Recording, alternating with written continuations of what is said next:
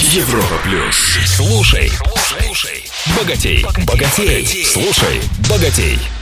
Привет всем! С вами Роман Аргашоков, специалист по управлению личными деньгами. Сегодня расскажу о том, как правильно выбирать банковские депозиты. Вообще работа с банками вызывает много вопросов.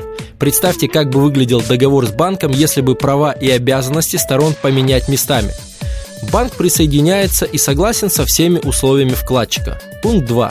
Вкладчик имеет право в любой момент по своему усмотрению изменить срок вклада, процентную ставку и любые другие условия.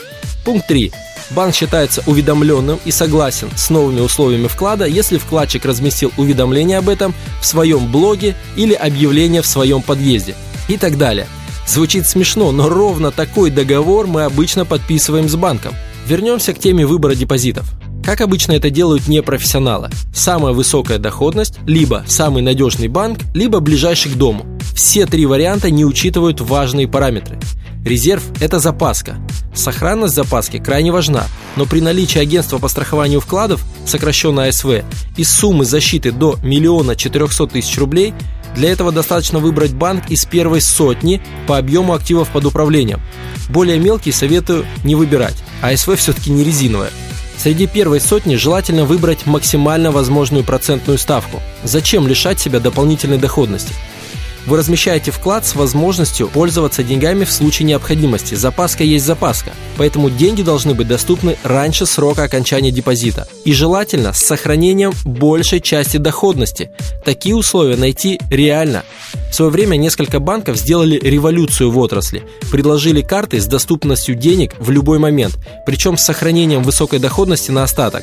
Это на уровне 9-10% годовых в то время. И многие другие банки были вынуждены также улучшить свои предложения, чтобы как-то привлечь клиентов.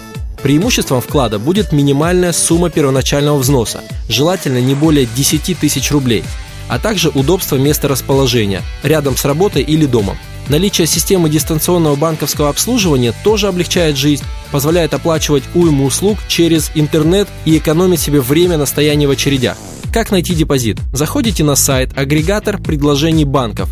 Их много в интернете. Вводите сумму вклада, возможность пополнения и частичного снятия, ограничения по месту банка в рейтинге, например, топ-100, и сортируете предложения по доходности.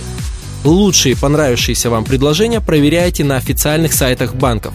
Иногда условия отличаются от тех, которые публикуют агрегаторы, и идете туда открывать депозит. Резюме.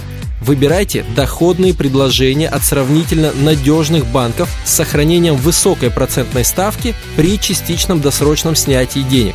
В следующем выпуске объясню, что такое план финансовой безопасности и почему именно с него мы начинаем составление личного финансового плана. С вами был Роман Аргашоков. Желаю всем финансовой свободы.